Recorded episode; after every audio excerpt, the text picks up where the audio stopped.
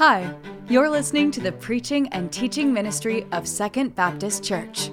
These resources are not designed to take the place of a local church, but we hope they will encourage you on your journey with Christ.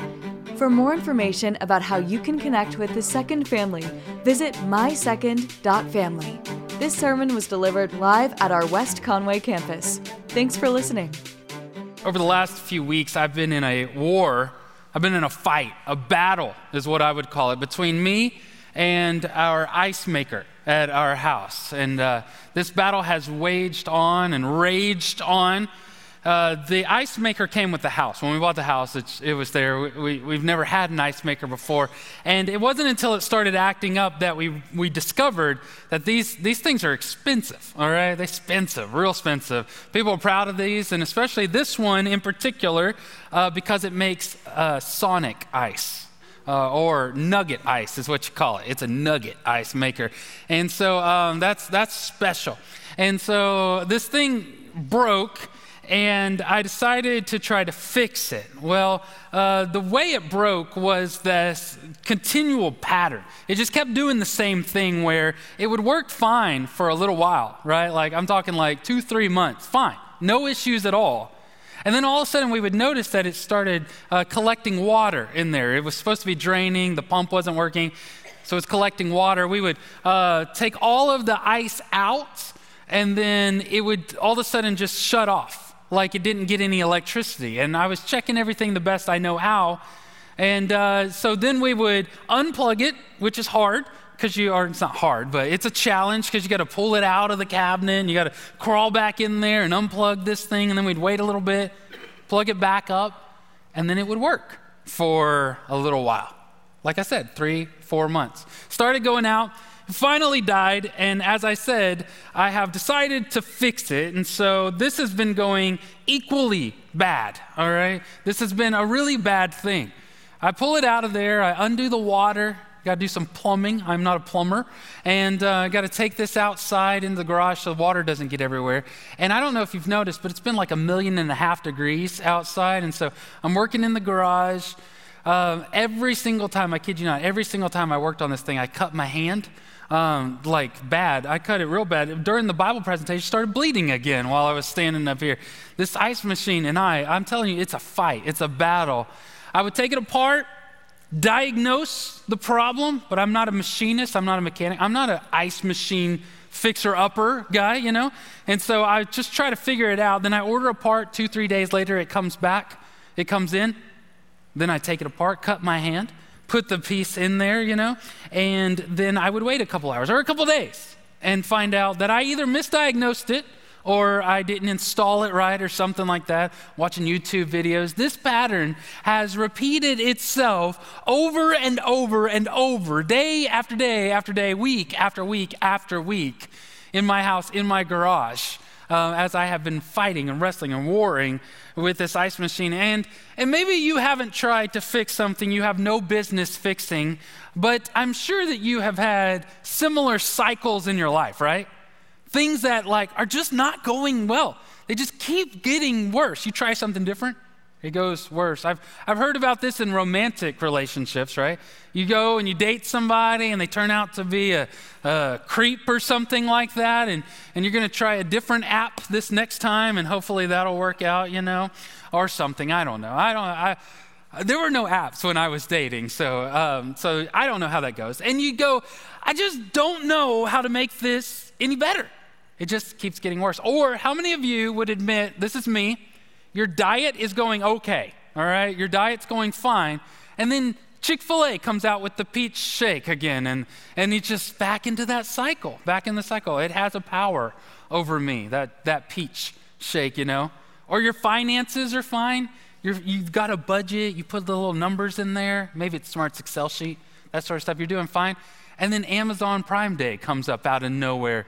And you got to get it, it's on sale. It might not be on sale later, you know? And so just blows your budget. This pattern, you can feel it coming. You know it's happening over and over and over again. Bad, death, blood. It's a bad situation. Well, the Jews had a similar pattern. In the Old Testament, over and over again, there was this repeated pattern, and in our text today in 2 Kings chapter 17 verse 6, the pattern for the northern kingdom of Israel stops. It just ends. God had had enough. And that pattern was ended. And although it ends several thousand years ago for them, for us, when we examine this pattern, what we realize is regardless of your age, your life stage, that sort of stuff, we find that often we are in this pattern, that we repeat the very same pattern that they repeat. My prayer today is that we would see our lives in this, and just as their pattern ended, I pray that our pattern would be interrupted. This morning, I pray that our pattern would be short circuited. Let's pray together and then we will read uh, a little portion of the text and then study it. God, thank you for your word. Thank you for the opportunity to preach this word. God, I pray as we study this morning where it is so very painfully obvious that we repeat this same pattern. God, I pray that we would look it square in the eye, that we would not hide from it, we would not make excuses, that God, we would confront it, and then we would allow you to interrupt it. It's in Jesus' name that we pray together. Amen. The text, 6 through 20, is our text. I'm going to read really four verses for you all throughout as we skip through it. It is a summary statement. It is sort of in just a few verses. What would that be? Uh, 18 verses or 14 verses, something like that. In 14 verses, it's just summarizing the fall of the northern kingdom. Now, obviously, the fall of any kingdom is going to take a lot longer than 14 verses, but this really summarizes it. And in a way, it summarizes that pattern.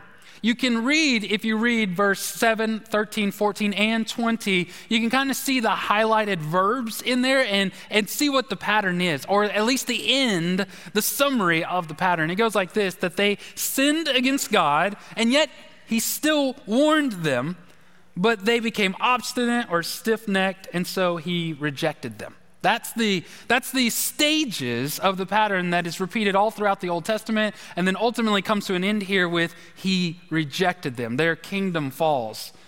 As I said, this pattern is repeated all throughout the Old Testament. It, it, it sounds different when you look at different things, like God blesses them and they receive the blessing, then they walk away from Him and God warns them and then He judges them over and over again. So let's take a look at those four stages of the pattern. The first one is that they sinned. It says that the disaster happened because the people of Israel sinned and because they worshiped other gods. Take a note here, real quickly, that the disaster happened because your life will often have negative things happen to it, right? You go through circumstances or situations and it doesn't feel good and and through talking to your small group leaders or your pastor or a friend or something like that, it's often kind of tricky to try to determine what the cause of that is. It could be that you are going through something hard because God is um, refining you. Refining would be a good word. I used trial last service, that's not a great word. Refining would be a better word, right? God is using the circumstances to make you more patient or more compassionate. You know, that happens sometimes. Sometimes bad stuff happens to you because God is refining you.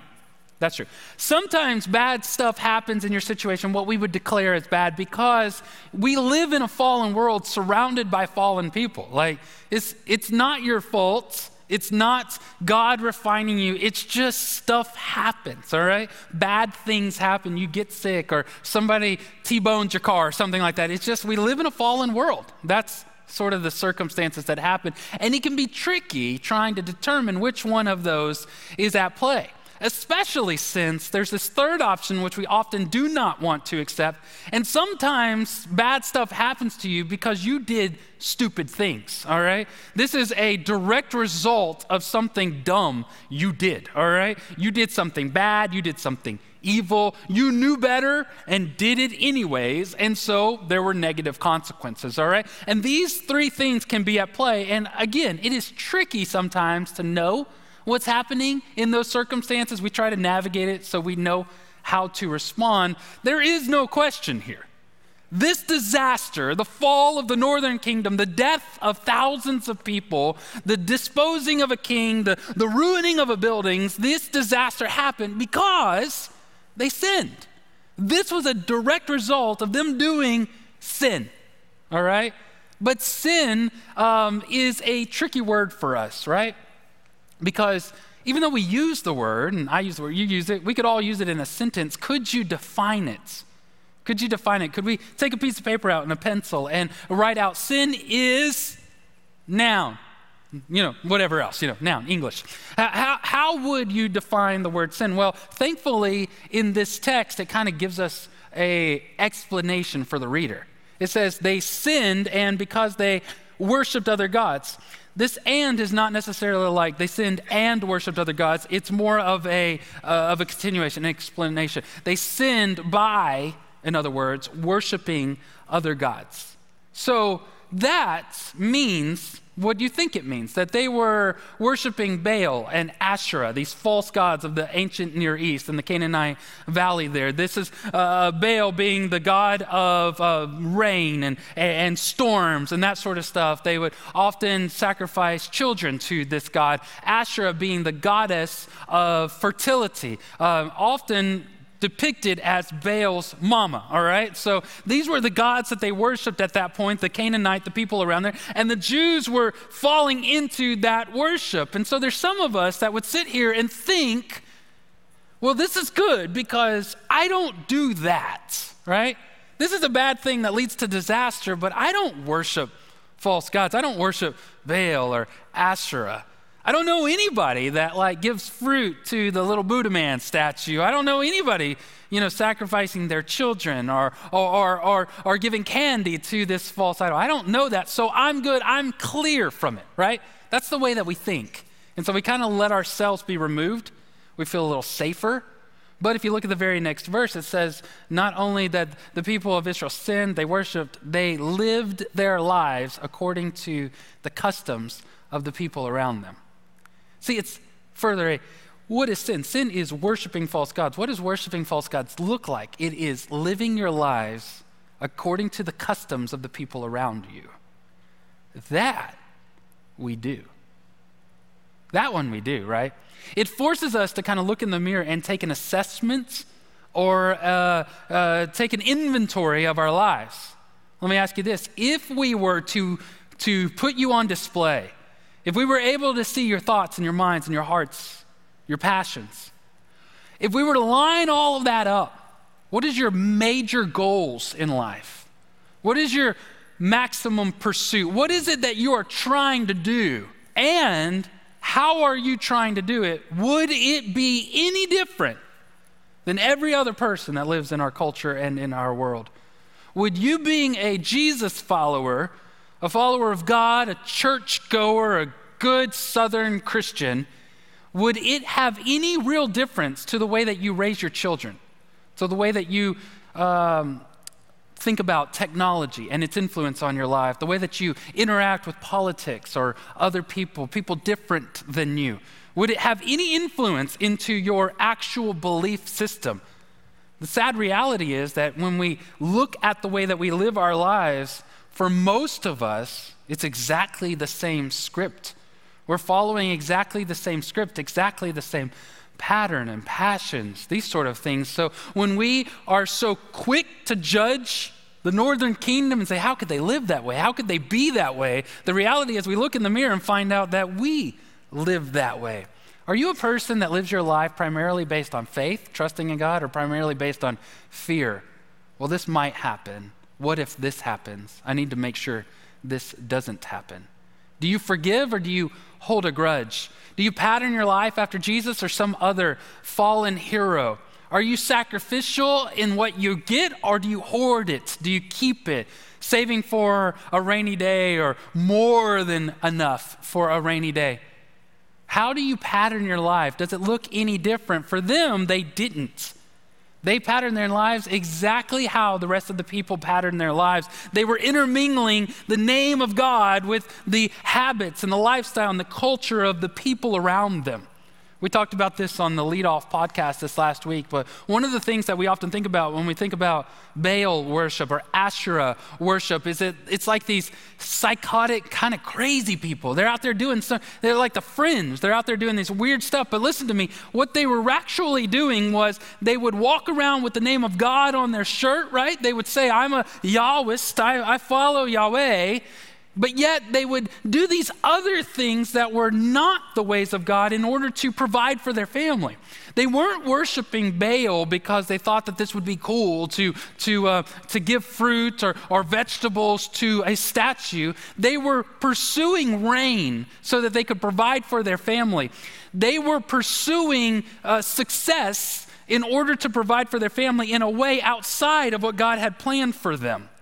They weren't worshiping Asherah because of the pagan prostitution practices and, and the male and female prostitution that would happen in the Asherah worship. That it wasn't necessarily pleasure based, although I'm sure that that was an element of it, but it wasn't necessarily pleasure based in that they were trying to um, build a family, to create a family, to conceive children in order to prolong their, um, their way of life, that sort of stuff. In other words, what I'm trying to say is this they had the same pursuits we have. They were trying any way that they knew how to achieve what they thought was good. The problem was they just were not doing it in God's way, God's plan, God's timing. They went outside of, and listen, we do that all the time. All the time. God gets to determine exactly what songs I sing and, and the book that we all talk about when we come in this room. But when it comes to uh, marriage and family planning, when it comes to my career, when it comes to providing for my family and, and the decisions I will make in my career and the decisions I will make in my education, then that's something that I'm going to figure out. I will let um, some Time Magazine's list of the, of the jobs that will pay the most determine determine my whole life schedule apart from what God wants me to do. Here's the deal this happened thousands of years ago. This happened this week. We live our lives in a way that ghosts God, that rejects Him, that says, I will carry your name, I will say I'm a Christian, I just won't live like I'm a Christian. And so, even in that, could you imagine God's position in this, in which He created them, He provided for them, He's compassionate, He loves them, and then they reject Him? They just toss Him aside like He doesn't matter and replace Him with some statue they crafted with their own hands. And even in that, you see God's compassion. It says in verse 13, still, still, even though they did that, the Lord warned them he let them know look, the way that you are living your life is going to be worthless. The way that you're living your life is going to end in destruction. The Lord warned them. I'm listening to a podcast called The Standoff. It's about a guy, a San Antonio drug lord, and uh, he gets arrested and stuff like this, and he ends up uh, holding the Huntsville prison there in Texas hostage. So it's really fascinating, all, all, kinds of stuff going on in that story that's fun. And one of the little stories that it told about this guy, uh, Frank Franco Gomez, something like that, is that he walked into a bar one time and he warned everybody. He walked in the bar and he said, he warned, he said, everybody calm down, nobody worry. I'm just here to kill one guy. Could you imagine me sitting somewhere? You're like at Chili's or Walmart. Somebody walks in with a mask and it's not even COVID related. They just have a mask, um, like we used to wear masks, and a gun and says, you know, don't, nobody else worry, all right? I'm just going to kill one guy. The rest of you just go on about your business. That's what he does. He walks in. There was a guy there named Lavaca who was sitting next to El Chivo, which, if you know Spanish, means the cow and the goat. And so he walked in there and he was going to kill Lavaca. And uh, so it was, turns out it was his cousin. He stole $80,000. So he shot him in the back, right? And Lavaca doesn't do anything. He just sits there and he takes another drink of his beer. So this whole story has me all like wrapped up in it, you know? And so he shoots him again. And Lavaca falls to the ground, and El Chivo falls to the ground. And then the barkeep walks around the side, of, and he has his own gun. He walks around the side and he confronts Franco. And uh, the guy pistol whips him in the face, boom, like that. And he falls to the ground. So three people are falling to the ground barkeep, um, the cow, and the goat. And uh, he looks around at everybody and he says, I told you I'm just here to kill one guy. Everybody else calm down. He's like, he was, he was mad that they didn't listen to his warning. I was mad because the podcast doesn't make a bigger deal about how the goat fainted. All right? And so, like, this guy got shot, but the goat just fainted. He wasn't shot, but they just said it like it was just hanging out there, low hanging fruit, you know?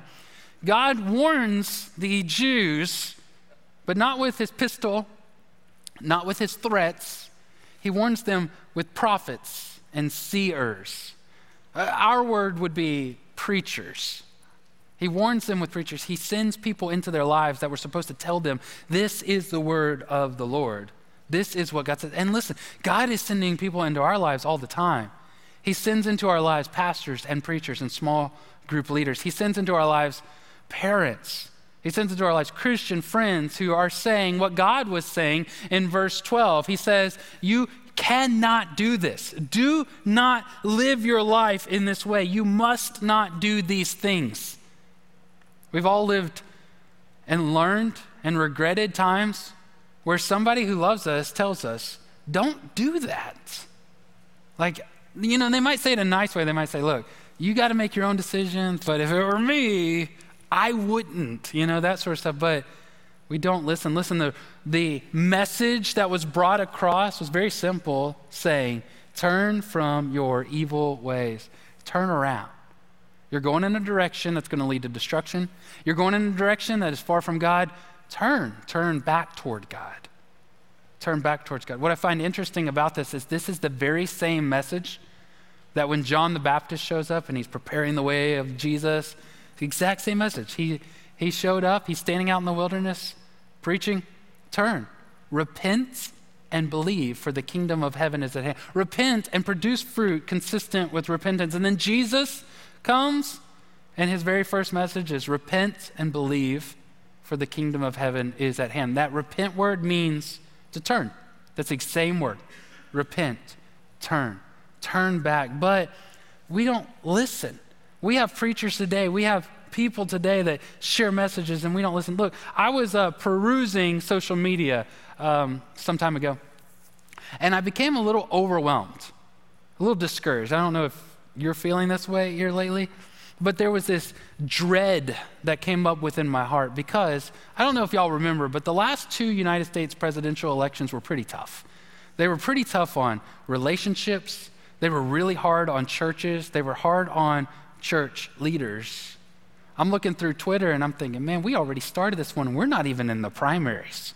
We're already at each other's throat. We're already doing these things. And you had preachers standing up, constantly telling people, look, this isn't the end of the world. There is no Messiah on Capitol Hill. You can trust God, vote your conscience, and still love one another. You can do that. We've done that as a country for a very long time. And yet, even as I stand here now, there's this sense within me that feels like it's sort of wasted to even say. It's like we would prefer to fight. We're just going to headlong straight into this thing. We're going to make enemies of people that we only saw sound bites of, and we are going to attack one another. It feels like it's wasted. It feels like we would rather go this direction than a godly direction, which brings up the next phase of the cycle, verse 14 but they would not listen. Instead, they became obstinate, like their ancestors who did not believe the Lord their God. Obstinate is uh, one direct translation would be stiff necked. Stiff necked. Um, and the best way I can explain this is you ever been around a toddler or maybe a puppy and they have something in their mouth and you ask them, What's in your mouth? You ever done this? What's in your mouth? And then you try to get it out of their mouth how many of you have ever done this? Just shake your head. Yes. It is impossible to get all of a sudden they have this like superhuman or super canine strength in which you're not, you gotta like stick your fingers in there. You think you're killing this kid, you know, and you try to get it out, and then they open their mouth, there's nothing in there. They just just wanted to fight you, you know, that sort of stuff. That defiance, or if you have a child and you try to turn their face towards you, you know, you're talking to them and they're being a little defiant, that's you try to turn their face and you can't. You can't. You feel like you're going to break their neck, you know, but they're just uh, they're stiff necked. That's what God says about these people. They wouldn't listen. They were stiff necked. And you know what's really frustrating about that is that the people had the physical ability to see it. It was right there in front of them. They had the cognitive ability. It wasn't something that they couldn't understand. It's just that they refused to look at it. They just would not listen, consider, explore. They would not. And man, does this not define our world, our culture? People all bunkered in on extreme sides of whatever the issue is, whatever it is. And it does not matter what you bring up in front of them. It says, uh, you, you know, you can look right there in the face. You can be somebody they love, somebody that loves them, and you can say, hey, friend, listen, I love you, but have you considered how the way that you're considering this subject is inconsistent with Christianity in this way? And they will look at you and say, I don't care. This is what I believe. This is what I want. This is where I'm going to go. It doesn't really even matter what the topic is. We've become so obstinate, so stiff necked. Two times in the Old Testament, there's a story of the Jews doing this. One is right after he frees them from Egypt. Um, they're wandering around the desert, right? They just they're not even really wandering yet. They're just crossing into the desert. And Moses goes up on the mountain. He gets the Ten Commandments. And when he comes back down, he finds out that the Jews had taken all the gold and stuff that they got from Egypt, and they made a golden cow. And they said, "La vaca." This is who delivered us from Egypt, knowing full well that that's not what delivered them from Egypt, right? just full well. And they are worshiping this cow. And God says to them, they are, or God says to Moses, they are so stiff necked. I just rescued them, and they would rather look and worship at the thing that they've made. Fast forward a little bit, and the people, the Israelis, are on one side of the river. The promised land is right there. They had just seen God provide for them for 40 years. They had seen Egypt uh, destroyed in their own wake. God had proven himself strong again and again and again, and they're afraid to cross the river because there's, there's some boogeymen over there, right? And God says to Moses, They are so stiff necked. They won't even consider it, they won't even cross God says in verse 15 that because they had worshiped, because they had given their lives to these worthless things, they themselves had become worthless. If you live your life, invest in the fake or in the worthless, you have wasted your life. You have spent the treasure God gave you on rubbish, and that is tragic. Listen, so many people live and die and, li- and waste their lives. They pursue constantly some sense of safety or some sense of pleasure when God has given you a mind and abilities and a heart to love and to be compassionate and to make a difference in your world. And yet, so many people don't do that. They waste their lives. They are what God calls worthless. God being the only thing worthy of investing our lives in, we invest our lives in the worthless. And so, this real problem comes where they have sinned. They have lived their lives like there is no God. God warns them that that's going to lead to destruction, but they become obstinate. They become stiff necked. And so the Lord rejected, verse 20, all the descendants of Israel, punished them, and handed them over to the plunders until he had banished them from his presence. That rejection part is the real gut punch. That's the real kick in the teeth. This is the idea that God has withdrawn his protection, he has withdrawn his blessing. It's like living through a drought, which we can all relate to, right? No rain, and the crops die, and the flowers no longer bloom, and, and the grass struggles, and the plant struggles, and the, and the dirt becomes cracked and hard, and, and our souls are that way. If God were to remove Himself, these blessings that we don't even know about, He takes them away. That's what He left them they lived so obstinately, so rebelliously under his protection, and then he just removed it, and then they fell. That sort of rejection. We've all faced, felt rejection before, right? You can think about it in like a, rom- a romantic sense, and that's pretty easy to understand. But what about like, has this ever happened to you? You you apply for a job and you get like an interview or something like that, and you start to think, I've got this job, right? I feel good. The interview goes well. You, you, you jive with the, with the interviewee, that sort of stuff. Everything's going well. Maybe it's going to be a little bit more money. Maybe you can live in an area that you want to live in. Maybe it's got some benefits or it's going to afford you opportunities. And so you and your spouse or you and your friends and stuff, you start planning like you have the job, right? Y'all are looking at like realtor. You're moving, right?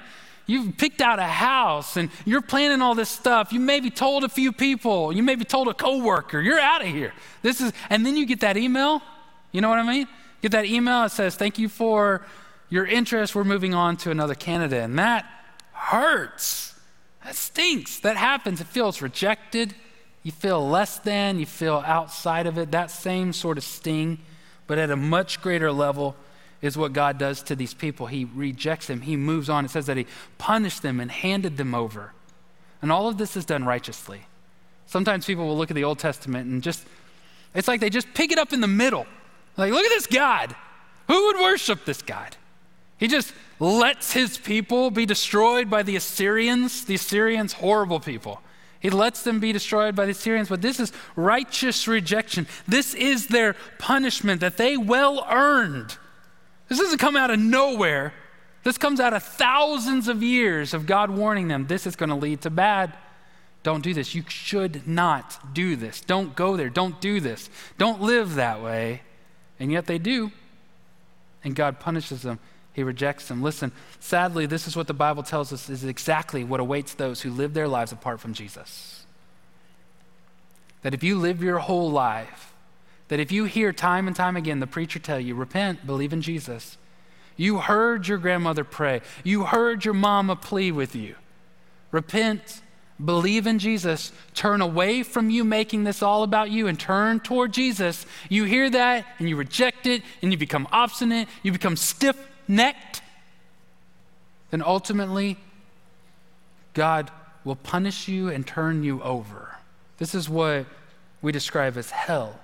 Oftentimes we think about hell, and the worst thing about hell being like the flame, the fire that burns you for all of eternity, that torture, that pain. But the worst thing about hell is that this utter, eternal rejection by God. You are no longer under his blessing, you are no longer under his protection. It's a tragic story. God's very own people, whom he loved and blessed and protected and created, they rejected him. And he warned them, but they refused to listen, and so he rejected them. What is even more crazy and heart wrenching is that this wasn't the first time, it is a repeated, constant pattern. Over and over and over again, this is what the Jews do throughout the Old Testament until this story when it stops. He doesn't bless them again, he rejects them, not until Jesus comes. But here's what's scary would maybe be a good word for us. We do this same thing. We constantly live in this pattern. We are created, you were created, we were formed as a church and as individuals, set aside, loved, and blessed by God. You were pulled aside. You were created, you were formed for a purpose, and yet we live our entire lives acting as if there is no God acting worse that we are God and that we will set our own agenda, that we may claim the name of Jesus, but we only give him a passing glance, maybe once on Sunday, three, maybe two times a month.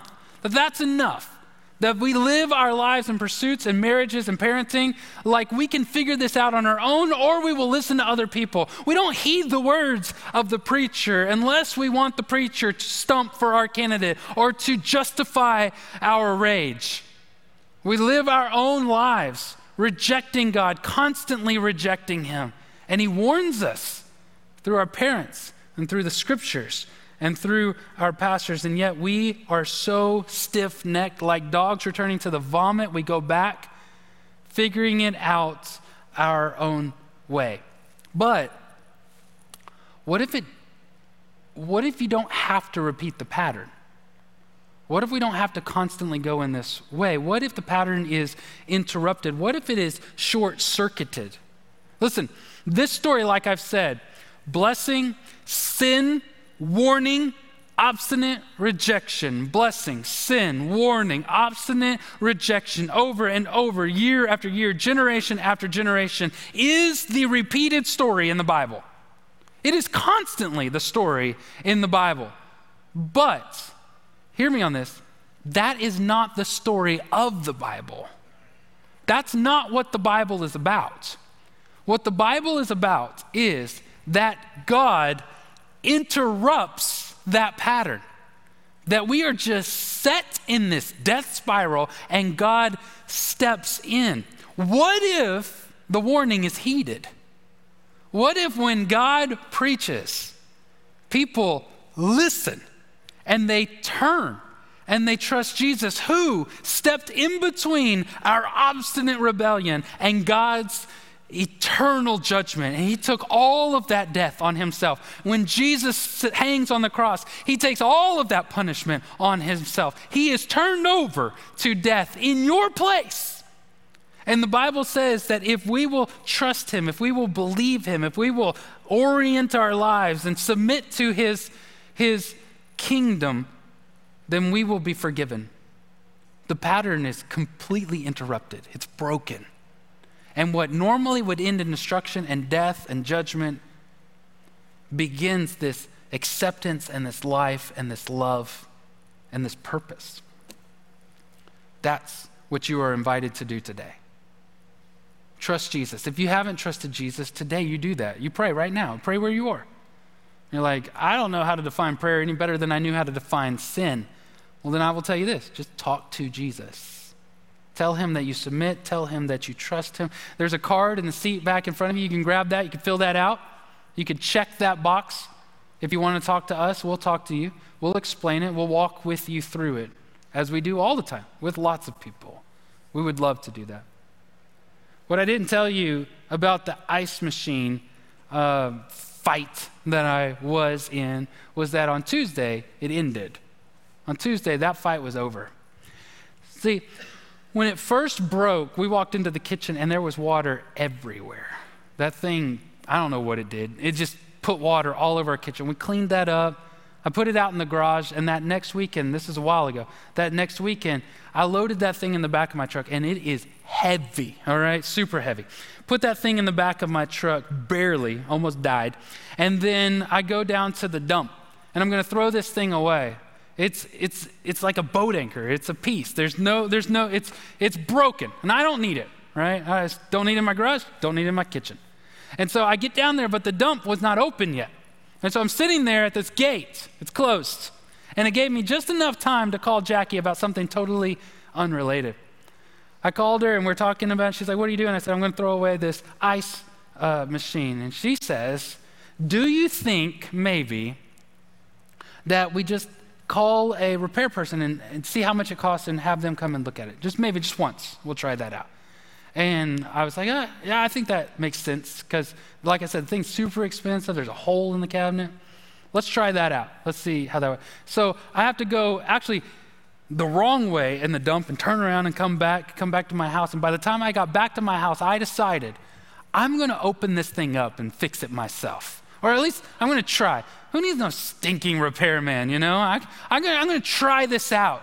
And so that interruption is what led to a whole three, four weeks of a fight with me and that ice maker. On Tuesday, I fixed it, fixed it good, all right? So it's in my kitchen right now, making ice, perfect. It's quiet, it's beautiful. Sonic ice in there. I fixed that thing. But here's the picture that I want you to see that piece of junk wasn't doing what it was created to do, wasn't made to do what it was made to do. In its brokenness, it was destroying everything around it. It was worthless and on the pile to be dumped into the dumpster. And yet, an interruption redeemed it, saved it, fixed it, and made it good, right? That's what Jesus wants to do for you. We're caught in this cycle where we are constantly hurting everything around us, including ourselves. But Jesus wants to break that interruption. The only question this morning is will you heed the warning? Thank you for listening to the preaching and teaching ministry of Second Baptist. We hope that we will see you in person this next Sunday. To find more information about service times, location, and ministry offerings, visit mysecond.family. Thank you for listening.